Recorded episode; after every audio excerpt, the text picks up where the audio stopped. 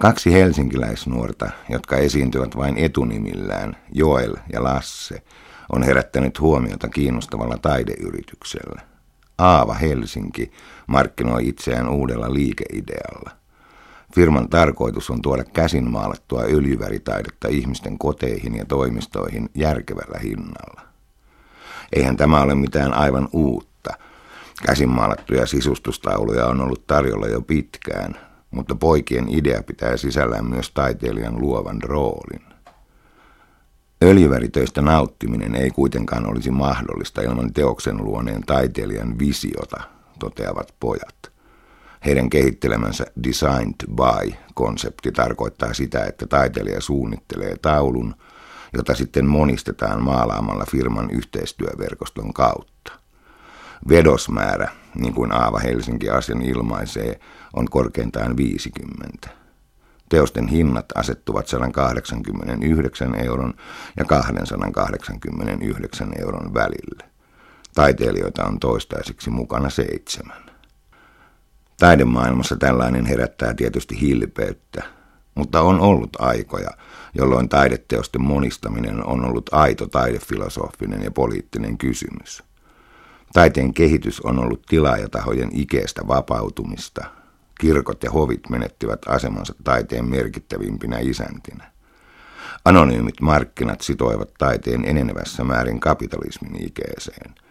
Taide kytkeytyi tavaramarkkinoihin, elitismiin ja hierarkkiseen kulutuskäyttäytymiseen. Tätä kehityskulkua on moni taiteilija halunnut vastustaa, aina 1900-luvun alkupuolen avantgardistisesta liikkeestä alkaen. Taiteen jakelun ongelma on myös demokratian ongelma. 1960-luvun villit vuodet toivat Suomeen uuden idean, multippelin, eli teollisesti monistettavan taideteoksen. Ruotsissa multippeleitä nähtiin jo vuoden 1967 Multikonst-projektissa, jonka myötä yhteensä 100 paikkakunnalla esiteltiin näyttely, joka koostui 66 monistetusta työstä. Suomessa seurattiin esikuvaa vuonna 1972, jolloin Suomen taideakatemian valistusosasto ja Nykytaide ry järjestivät multippelinimisen kiertonäyttelyn. Taiteilijat olivat maamme huippunimiä ja esimerkiksi Paul Osipovin puristemuovista teosta Nurkka myytiin 10 markalla 26 kappaletta. Tarkoitus oli hyvä. Yksi multippelin puolestapuhujista, Suomessakin voimakkaasti vaikuttanut unkarilainen Victor Vasarely on todennut ankarasti. Mutta taideteoksen saattaminen mahdollisimman monien ulottuville on myös uuteen estetiikkaan liittyvä välttämättömyys ja sen sisäinen laki. Taiteellisen luomistyön etiikka ei ole enää ajateltavissa ilman sitä. Mikään plastinen toteutus ei päde, ellei siinä ole käytetty monistamiseen soveltuvaa tekniikkaa.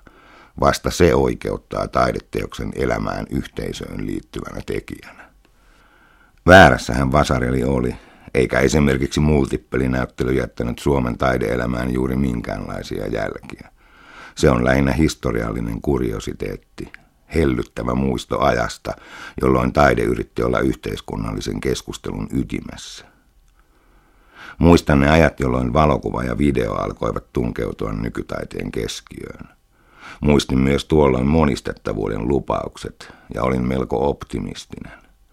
Voisiko koittaa aika, jolloin voisin mennä kirjakauppaan ja ostaa videoteoksen aivan samalla tavalla kuin kirjan tai levyn? Maksaa siitä esimerkiksi 26 €. Alkaa mahdollisesti kerätä suomalaisen videotaiteen kirjastoa. Mutta eihän näin tapahtunut. Video ja valokuva pettivät demokraattiset odotukset. Valokuvavedosten koot suurenivat kalliiseen laboratoriokokoon, numeroituja sarjoja alettiin rajoittaa voimakkaasti. Videoteokset monimutkaistuivat ja teos saattaa olla monista projisoinneista koostuva installaatio, jota ei omalta TV-ruudulta kannata edes yrittää katsella. Nykytaide karkasi gallerioiden ja kansainvälisten huippunäyttelyiden myötä tavallisen kuluttajan ulottumattomiin. Miksi Vasarelyä kunnioitetaan ja miksi Joelille ja Lasselle naureskellaan? Syy on varmaan se, että Vasarely halusi taiteellaan muuttaa maailmaa, kun taas Joel ja Lasse haluavat todennäköisesti tehdä rahaa. Rahan, taiteen, maun ja originaalisuuden monimutkaiset kytkennät tuntuvat pitävän niin sanotun tavallisen ihmisen tehokkaasti taiteen taikapiirin ulkopuolella. Ostamalla Joelin ja Lassen markkinoimaa taidetta osoittaa vain huonoa makua. Myös aika tekee tehtävänsä. Vasarelyn multippeleistä saa huutokaupoissa maksaa tuhansia dollareita. Itse asiassa Vasarely teki vähän samaa kuin Joel ja Lasse. Hänen käsinmaalattu multippelinsä saattaa nykyään maksaa $15,000, vaikka samanlaisia on valmistettu 100, eikä hän itse niitä varmaankaan maalannut. Mutta on pakko tunnustaa, että olen alkanut himoita Osipovin nurkkaa. Nyt se on jo harvinaisuus, monistettavuudesta huolimatta, ja osoittaisi taatusti hyvää makua sekä historiatietoisuutta.